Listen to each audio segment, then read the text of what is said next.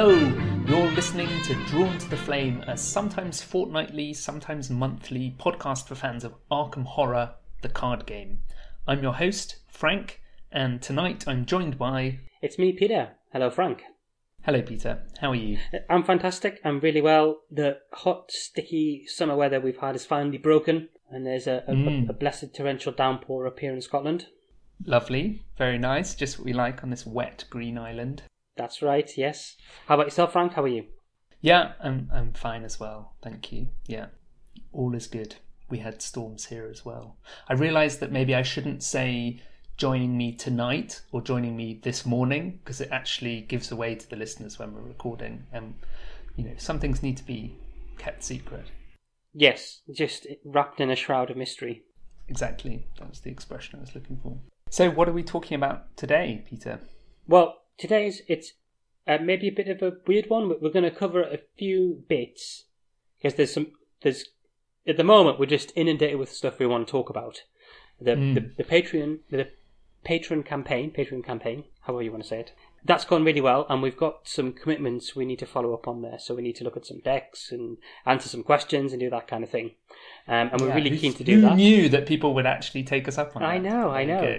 Um, and then we've got there's some interviews we've done with people. I've got something in my back pocket, an interview that I want to bust out soon, but need to find the time to put all that together properly. Mm. And then we've had some other news popping up about um, Arkham on the, the Fantasy Flight website. So there's a few little bits we want to talk about. So we put we put them together in one episode uh, and see how that goes. Awesome, yeah. And listener, if you think, well, what's in it for me? There's actually a competition at the end of this episode as well. So stay tuned if competitions are your thing. So where do we start? Well, let's start with something that popped up entirely unexpectedly on the Fantasy Flight Games website uh, a few Mm. days ago, I guess.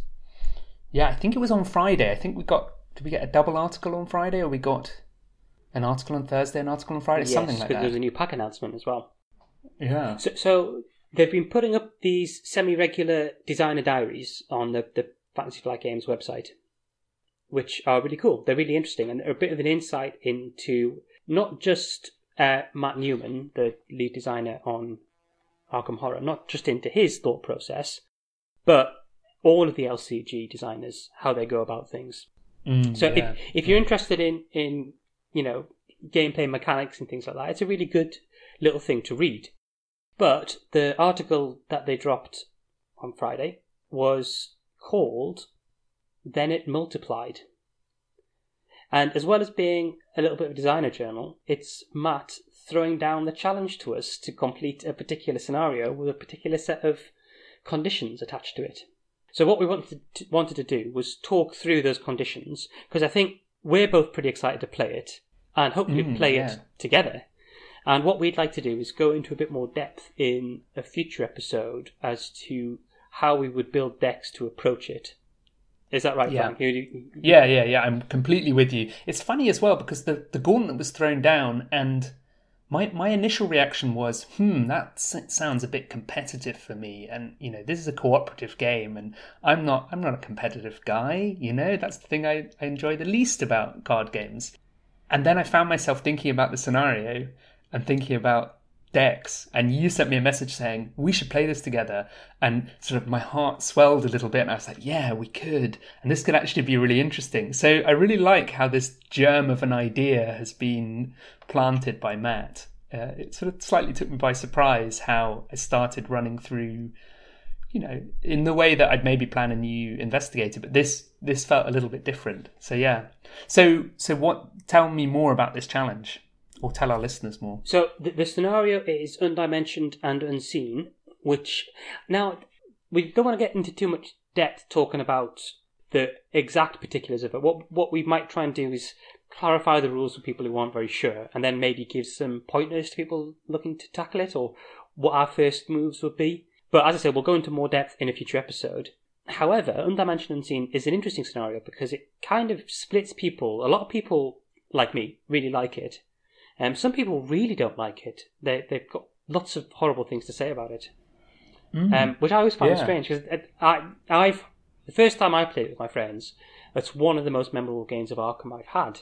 really, really good game. Lots of us sitting around, getting our heads together, trying to get the optimal, you know, optimal outcome from each turn. Anyway, so it's undimensioned and unseen. Should I just run through the, the rules? Yeah, yeah, go for it, please. So what you need to do is play this scenario on hard difficulty using the standalone rules to make your deck. So what you can do is you, you know that's the rules where you can put in a certain amount of experience of cards and certain tiers of experience mean you have to put extra weaknesses into your deck, right? Yeah. So you could, in theory, play this if you wanted to with 49 XP. That's the, the most. if, if you uh, really thought that that would be the way to crack it, but you'd be adding four more weaknesses to Yes. your deck, which would maybe be a little bit risky. Well, I mean, it's up to you. If you think that's the way to do it, then then go go ahead. yeah. Power Uh, deck. So there's a there's a particular breakdown for the chaos bag. I won't go over it in detail, but it's got all the horrible symbols in there. Yeah, that's uh, the most important thing, I think. Yeah. You're not allowed to include the powder of Ibn-Ghazi in any player's deck, and that's a reward you get at the end of the previous scenario, Yeah. and that makes the broods slightly easier to fight.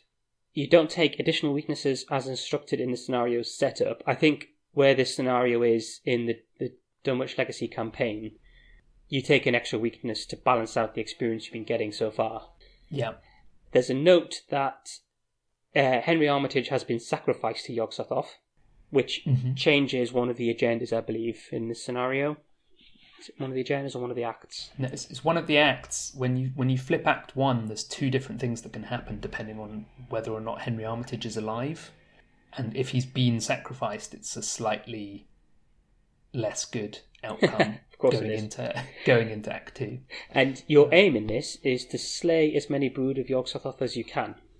So so nothing's changed there really, Peter. And if you've played this scenario a couple of times and it hasn't completely chewed you up and spat you out, most players I think have worked out something of a way of handling the scenario. You know, rush in, get the early clues, and get the esoteric formula, and then start picking off the broods that have so far turned up. Yes, get getting that formula as soon as you can is is a good move, isn't it? And then you could Yeah. use both. Hopefully, you've got the powder because that makes the scenario a lot easier. Uh, and you can use the various movement effects around the board to both put clues onto the broods and to move them to where you need them to be. Yeah. Okay, so yeah, so far so good. However, there's some wrinkles, aren't there, Frank? And do you want to take us through what those are? Yeah, so it wouldn't be a proper designer challenge, would it, unless Matt Newman had also spiced the brew and he's added in the following what he calls ultimatums. These ultimatums were first introduced at last year's invocation event, so they're things that you can add to your game that change the rules slightly. There's one that gets rid of the elder sign token. There's another that adds another tentacle token. You know things like. Anyway, here are his ultimatums for then it multiplied. The first is the ultimatum of invisibility, which means that each brood gains the elite trait and is immune to all player card effects except for the effects of esoteric formula. So this stops you using various cheesy tactics to get rid of the broods, doesn't it?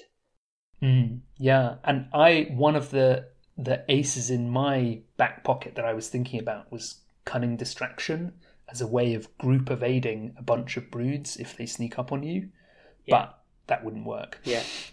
So The other one is um, is mind wipe as well, yeah, which now doesn't work.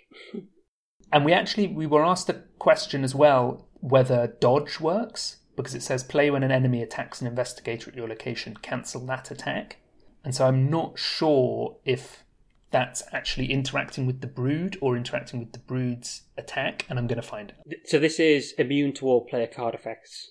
This, this is that Yeah. bit you're talking about. So so some other cards that might fall into that, I guess, are cards like Stray Cat, Or- yeah, uh, yeah, as you say, Cunning Distraction. yeah, bait and switch that would move one. So you're much more limited. You, you, you've he's he's closing down the avenues we can take to trick the broods, uh, to, to to do various alternate effects to get around the limitations on them. Mm. But there's there's that's not the only ultimatum. Give us- give us the next one. second ultimatum is the ultimatum of multiplication, which says that instead of the standard set of instructions, you put all five broods of Yog-Sothoth in play at the start of the game, one in each of the five locations apart from the starting location, Dunwich Village. And so then for the remainder of the scenario, when you would spawn a set aside brood, you instead place a doom on the current agenda. So, so two things. This, well, three things. Uh, first of all, this means the, Five things, Peter. the There name- are five things here. This means the name of the article uh, is no longer particularly accurate because then it says then it multiplied. They've multiplied at the start. Yeah, before now it multiplied. Exactly. Yeah. uh, th- this significantly changes the flow of the game because you don't have a safe way to run through and get that formula before you've got to deal with all of the broods. Mhm. But Yeah. one of the interesting things about Undimensioned and Unseen is that you're often looking for the broods to come out as soon as possible. Or once you've dealt with one brood, you want another one to be there. You don't want to waste time, yeah. Exactly. So, so you're sometimes you're digging through the encounter deck, trying to find those those cards that spawn the broods. In this case, you don't have to do that. However, the bad news is the cards that do spawn them add extra doom, so shorten your game. One of the other things I love about this scenario is that the creature's tracks, which is the card that allows you to spawn broods, is a peril card, which means that you can often have this situation when you're playing where maybe a couple of people think, yeah, we could handle another brood, and a couple of other people have just been beaten up by a brood and are thinking, oh my goodness, don't make me deal with any more of those. And if one of those people draws the creature's tracks because it's peril, they can't then discuss with the whole group, can we handle another one? They have to decide themselves. So it says, Revelation, you must either choose one, take two horror, or spawn a set aside brood of Yog-Sothoth at a random location. So I think under the rules of the ultimatum of multiplication, you could still just take the horror in that instance. Or if you chose to spawn a set aside brood of Yog-Sothoth, you just place a doom. Right, okay, that's fair enough. Yeah. But I mean also the agenda forces you to to spawn them, so yeah. But at least with that card you have an option, doom or two horror. I think I know what I'd be choosing every time. Okay, here's with the next one because there's there's more to go. You know well why don't you, you give us this one? Okay, so the, the next one is the ultimatum of the keeper's challenge. Uh, investigator decks cannot include any of the following cards: elusive, astral travel, cat burglar, mists of R'lyeh, lure, think on your feet, either shortcut, so that's shortcut level one or shortcut level two, survival instincts, or either level of survival inst- instincts, that's one and two. One of which came in this pack, I think, level two. Yeah. Um, and then Pathfinder. So that's I wonder can we get a is there a theme there? I can't I can't see if I can discern a theme of the cards that have all been banned. yeah. So it's it's any cards which let you effectively sneak past the broods. Yeah. Um, shortcut. Or just move. Yeah, or just move, Any yeah. movement. Well, all of them have some aspect of evasion in as well, right? Because shortcut. Well, Pathfinder is an interesting one, but but shortcut. If you're if there's a a, a massive enemy at your location and you use shortcut, it doesn't follow you, so you just run Mhm. run away from it. Yeah. So shortcut works a lot like elusive in this situation. Yeah. And shortcut level two would be fantastic in this situation. So, but no, you can't use it. all shut down. So that's going to just add this extra layer of complication when planning decks. Because, say, you wanted to go uh, Wendy Adams, who's got good enough willpower and good evasion, and you evade broods and keep moving. Some of the cards that you might see in a Wendy deck, like Cat Burglar or Elusive, are immediately cut out. And I think her power would probably drop a fair amount, given that those are, gated. Yeah. and there's a final ultimatum just to really nail yet another nail into hammer yet another nail into this coffin which is the ultimatum of agony. When assigning damage or hom- horror from a single source and remember that the broods hit for 2 damage and 2 horror investigators must assign as much damage or horror as possible to a single card before any excess damage or horror may be assigned to a different card So this makes using certain cards, like say Beat Cop, much more difficult. No, not Beat Cop, um, Guard Dog. That's what I'm thinking of, sorry. or peter sylvester Yeah. Or the Key of Ys. Yeah. Wow, yeah, that would speed up very quickly. Yeah. Or, or, And so it oh, probably or- means or that when the broods um, attack, Agnes as well is another one. If you're using Pete Sylvester and Agnes, that's a that's a difficult one to manage, isn't it? Because normally you Mhm. split it up between yourself and Pete. Yeah, exactly. What what that made me think is that you're going to end up taking brood attacks on the chin because otherwise they're killing an ally. Almost any ally. Yeah, I think apart from Brother Xavier, any ally is going to get killed as soon as you put the first damage or horror on them because all the rest ends up on them. Yeah, yeah. Unless you're using um, trusted, Oh, interesting. Yeah, good shout. then So where's your head gone with how you even begin to prepare for this? Well, I. I think first of all, I would recommend people know the scenario well in order to attempt this. I think, if nothing else, it'll, it'll especially if this isn't one of your first few times at this scenario, it'll maybe ruin that scenario to an extent for you on future attempts. So, so I'd, I'd make sure you're comfortable with the scenario. Maybe even play it just on hard without the ultimatums there. But I think what you need to do is bear in mind the key challenges you're going to have and your approach before you even start and fully coordinate with your teammates. I think this is going to be a lot more difficult with more players as well. So I'd maybe look at a two person, one or two person team because in a one per, in a two person team you can still kill the broods in one turn, right? Mhm, yeah, three health they have in, So, in two players. One person can take three actions. Your fundamental steps to do this you need a way to go and get the formula, you mm-hmm. need a way of boosting your willpower reliably high enough in order to use the formula to damage the broods. And then you need a way not to die to all the broods pounding on you. Yeah, just don't die. Yeah. So what you want to do is is strip everything back out your deck that doesn't fit into one of those categories, or enables you to, to, to use the cards that fit into those categories.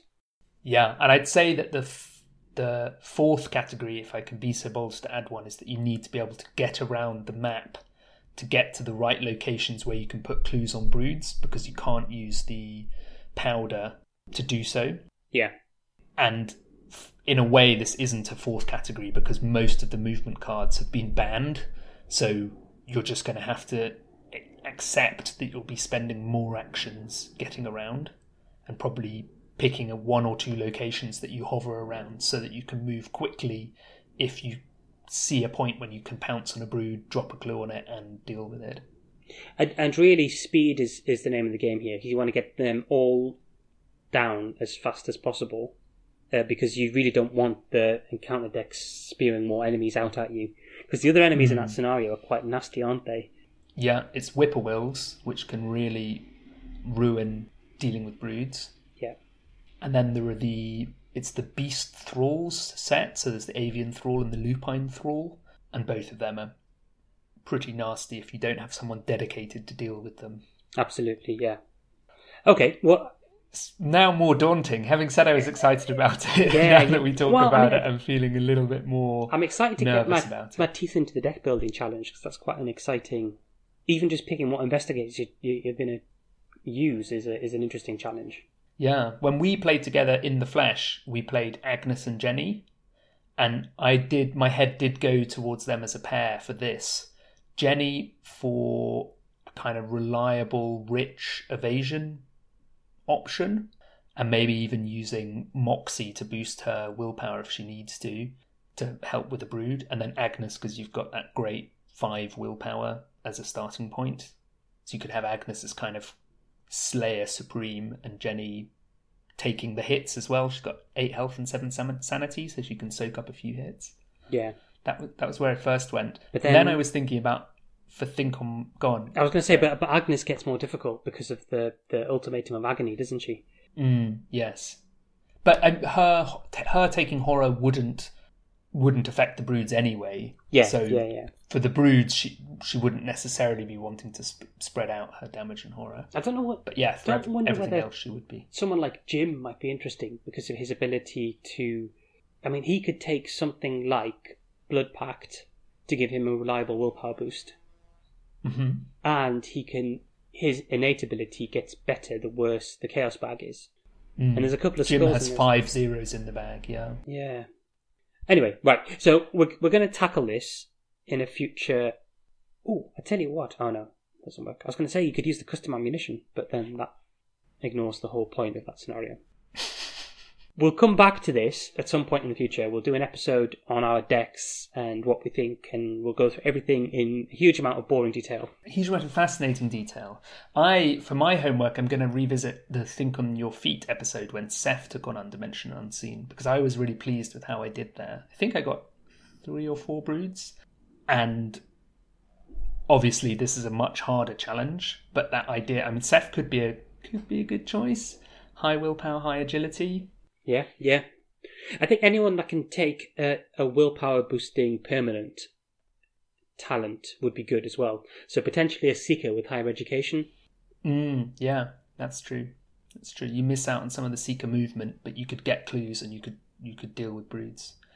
I think well maybe we should just step up to the plate properly here and go skids and Finn. no. Silas and Finn? yeah. yeah. That would be fun. Okay, cool. I'm looking forward to it and listen out, listener. We'll we'll be covering we'll be definitely checking back in with it and giving you more thoughts about it. Okay, fantastic. So what we're going to talk about next, Frank?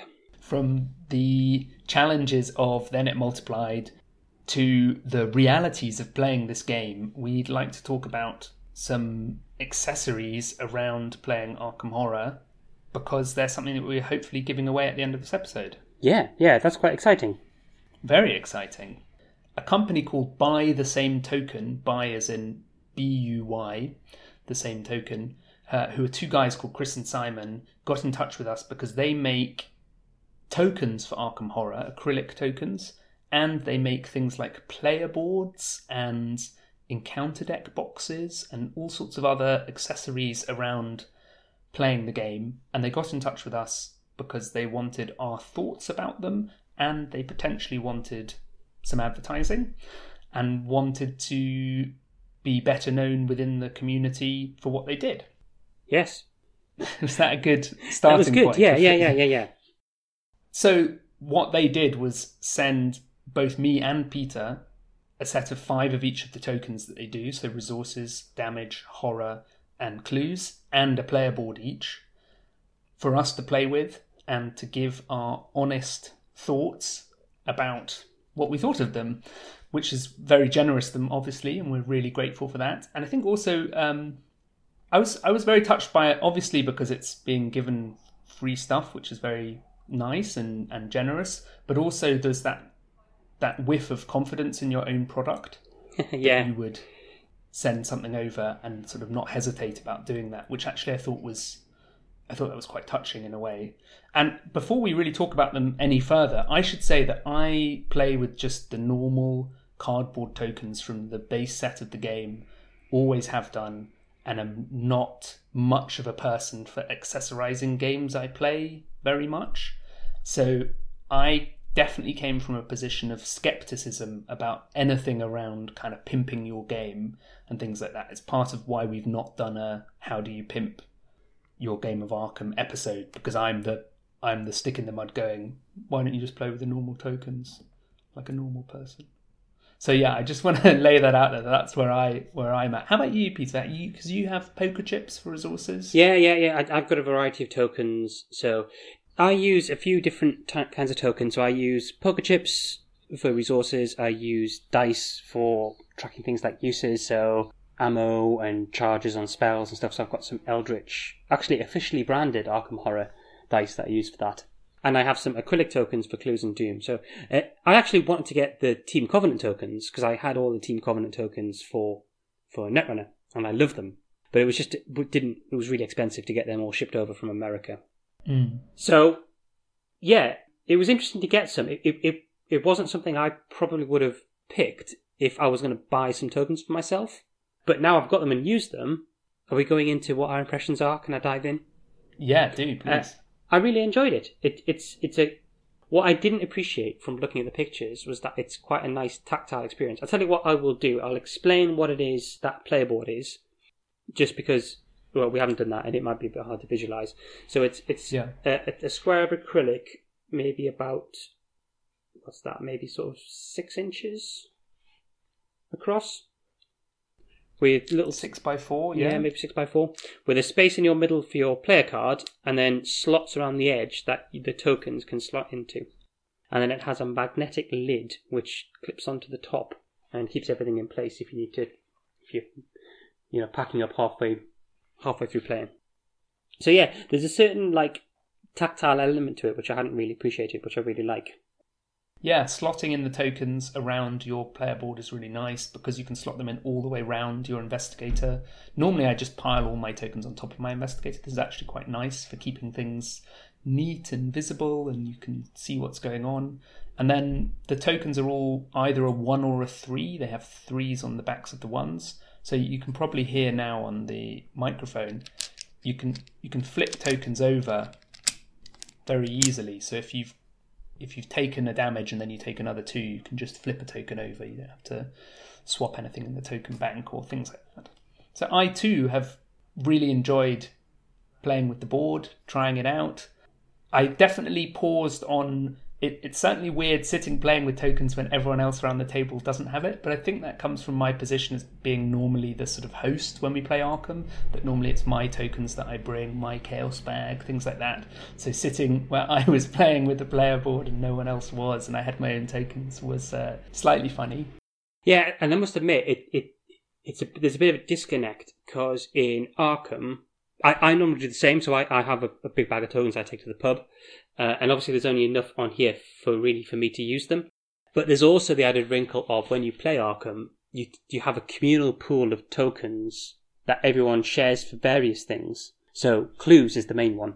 So you put mm, clues yeah. on locations. So what one of the things that I liked about, I mean, the core tokens like that you use, is that that single clue it it it follows around like so you pick up the clue you take the clue off the location you put it on your card and it stays on your card until you spend it. But when you're mm, when yeah. i'm using these i take a clue off the location i put it back in the bank and then i take a token from my personal supply and put that on my character sheet.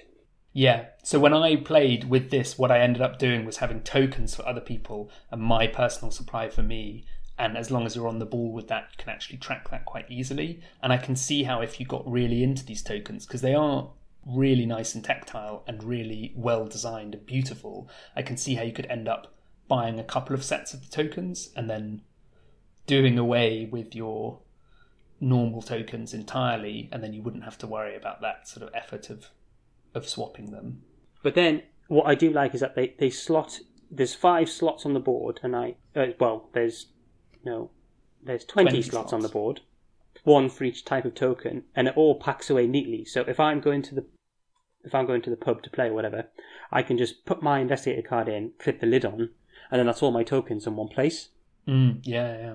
Unless I'm taking my tokens as well, and then I've got a separate bag. So it's it's I, I like the portability of it. I think that's that's really cool. It's really nice, even though they fit in these little square slots. There's like a little curve in the in the player board that sort of holds them in place. And yeah, it's really elegant. It's a really really nice detail, and they're engraved. They look very pretty. Yes. And if you go and look on uh, eBay, if you search for buy the same token, Etsy. you can see all of their Arkham products, or on Etsy as well. Are they on eBay as well? Yeah, they're on eBay oh, okay, as well. And the player boards come in different colours for the different factions, and you can see all the tokens as well. I think they've got other things up there now. Yeah. Oh, yes. Of course, they've got uh, location connections as well, markers, which are really nice. Yes, yes, they they sent me some of those, and they're, they're good as well. I must admit, I prefer remembering what they look like. Every set of connection uh, location connectors I've used have been too fiddly, and they get moved around, and they, to me they kind of clutter up the board.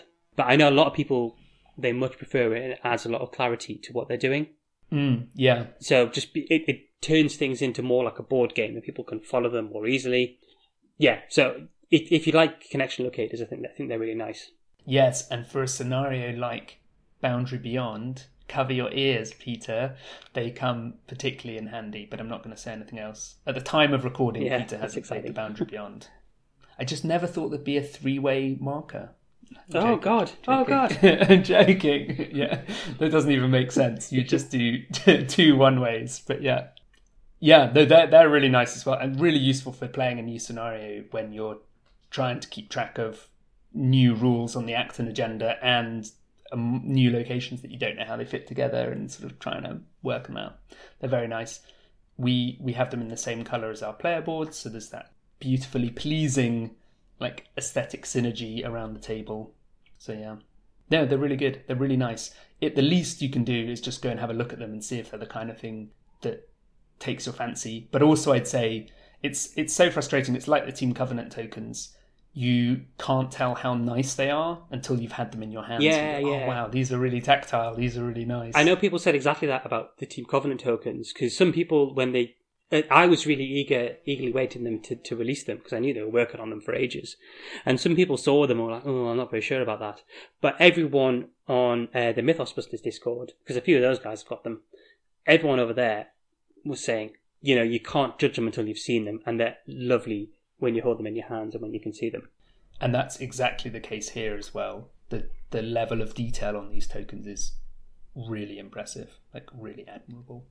it was fun trying out a new product, and I'm going to keep using this, especially if I'm if I'm just going to someone else's game because it's really easy to to pack Mhm, this yeah. and pack my deck up.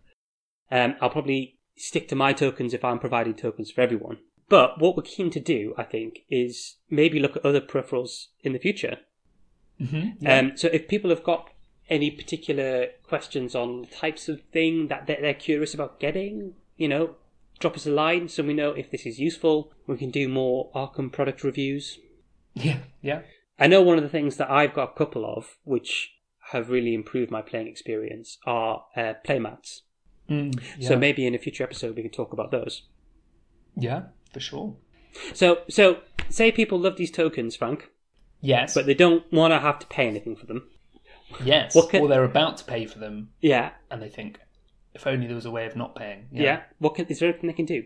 Yes, we're going to have our first ever. Is it our first ever? Yeah, our first ever Drawn to the Flame competition.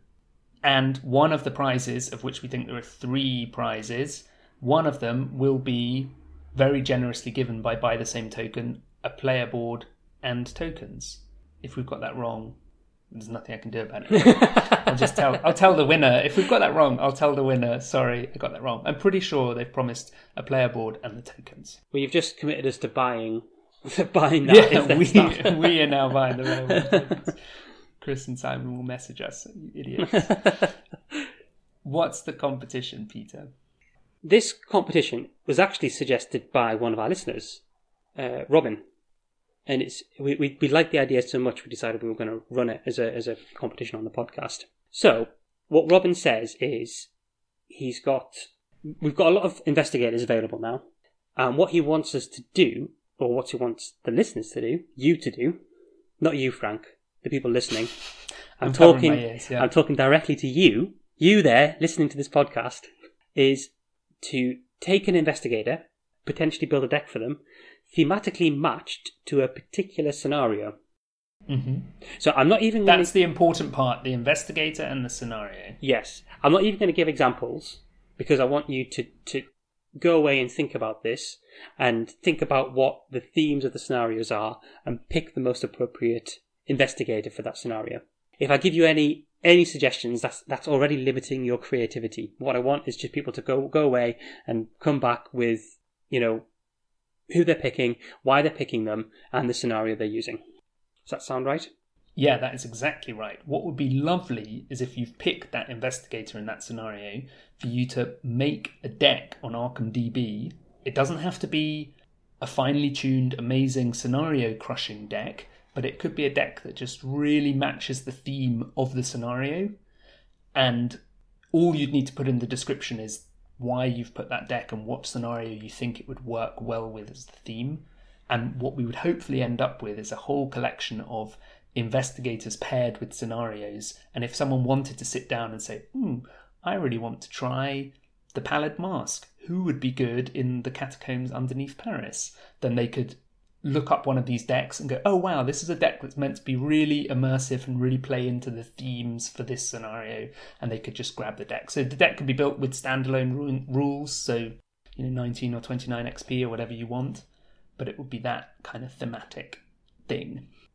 And, and yeah, you're very free to put in a bit of um, a bit of text and stuff as to why you've why that link is there, right? That that's that's what's going to elevate your entry above the other people. Is the Yeah. the, the kind of the the cool, juicy explanation of why you think that investigator is suited to that scenario. But if you're also someone who doesn't want to do any of that and you just want to suggest an investigator in a scenario with no explanation, we will still consider those entries, of course. By all means, do that. You can send in your entries to drawn to the flame podcast at gmail.com or also on the Facebook post for this episode if you want to comment with your entry, either with a link to ArkhamDB or just the names, that's also fine. And Peter and I will be collecting up all of the entries and then we're going to have Robin pick his favourite. We're going to pick a favourite, and we're also going to invite our patrons to pick a favourite. So there are three possible winners, and that's good because we have three prizes. And what are the prizes, Frank? I was going to ask you that, Peter. so, one of the prizes will be some of the tokens from By the Same Token, which we talked about in this episode. And or or not and a player board, if I've got that right or wrong. Yes. We'll also we've got a copy of uh, Carnevale, Carnevale of Horrors. Mm-hmm. The print on demand standalone scenario that was available sort of middle of last year, I think. I think it was sort of January or February last Oh, year. really? yeah. Um, and that's amazing. It's a fantastic. It's one of my favorite scenarios. That, um, and it's been too long since I played it. So And it might be that you have got into the game after it came out and you've never felt the sort of urgency to get it because the card pool's a lot bigger. It's a really fun scenario. yeah, yeah, yeah. It's it's a bit more. So the, the standalone scenarios they're a bit more meaty than the the scenarios you get in encounter packs. Um, Mm, yeah. because and they're they've got more quirks in, more unique mechanics and stuff. So they're, they're really good little set pieces for Arkham and just show you what cool things the game can do. And then the third prize, which was I don't know if it's the third prize in like in rankings, but the third prize because we've counted three numerically was suggested to us by Chris and Simon, and that would be that I think this will be the one that our patrons will pick. We'll take one of the decks and play one of the scenarios live, and it will be a little special think on your feet live episode. We'll work out the kinks of how that works or not when we get to it. But if you design a really crazy deck and suggest a really fun scenario, it could be the one chosen just because it sounds hilarious. I just I just know that it's going to be Lola in the labyrinth. I just know it already, and I'll probably beg you to play it instead of me. Yeah. But whatever it is, whichever one is chosen, we'll do a special live episode of that. I think I I hope it's not blowing my own trumpet, but I think people like the live play episodes because they offer something a little bit different. So hopefully that'll be a nice prize as well. Who knows? Maybe Peter will play it. That that would be a real prize. Well, I'll, I'll see who it is first. If it's Learn in the Labyrinth, there's no way I'm going You're reserved the right to not do it. Yeah. okay. Fine. Fair enough. So yeah, that's the competition. One investigator paired with one scenario, ideally with a thematic deck to help them through the scenario, sent to us at Drawn to the Flame podcast. Ah, I was doing so well. Sent to us at Drawn to the Flame podcast at gmail.com or commented on our Facebook post. And the deadline for this is That's a good question, Frank. okay. And the deadline for this is Mon- a month from when the episode goes up. Yes. Probably early September. Monday the 3rd of September, shall we say? Let's say that. Monday the 3rd of Date to be moved if we don't get enough entries. That's right, yeah. well, I'm going to enter if we don't. Oh, okay. Yeah, you could win all this stash. I'd have to send you my copy of Carnevale of Horrors. Awesome. Let us know what you think. You can reach us in all the normal places, drawn to the flame podcast at gmail.com, drawn to the flame on Twitter or Facebook, or you could also go and become a judge for this competition by supporting us on Patreon, www.patreon.com forward slash drawn to the flame. Peter, people might want to get in touch with you individually. How could they do that? Uh, I am United almost everywhere, so I'm on uh, the Twitter and the Discord. That's the Mythos Buster and our Discord, and I'm over on the subreddit doing the card of the day thread, and we're ploughing on with uh, the Forgotten Age cycle now. Someone's done a very clever bit of maths, which worked out if I miss every Thursday, by the time we get to the last pack, I'll have the exact right number of cards to last us through, or something. That might not be what they Wow. said. Th- th- There was a very complicated discussion about it, and it, the last line said, "In short, you can miss some Thursdays." So I was like, right, I'm going to stick with that. Okay, so it's not it's not actually the card of the day. It's the card of four days a week. Yes. Yeah, it's the card of every two days, more or less. the card of some of the take. days. Yeah. The occasional. It's like you're sometimes fortnightly, sometimes monthly, right? Yes, that's, exactly it. Yeah. That's the that's the gag there. Okay, cool. And you can find me on Twitter. I'm FB on Twitter. That's EPH underscore BEE. And around the place is Zooey Glass or Zozo. Brilliant. Thank you for listening. Start brewing those decks. Send them in. And thank you for listening. Thank you.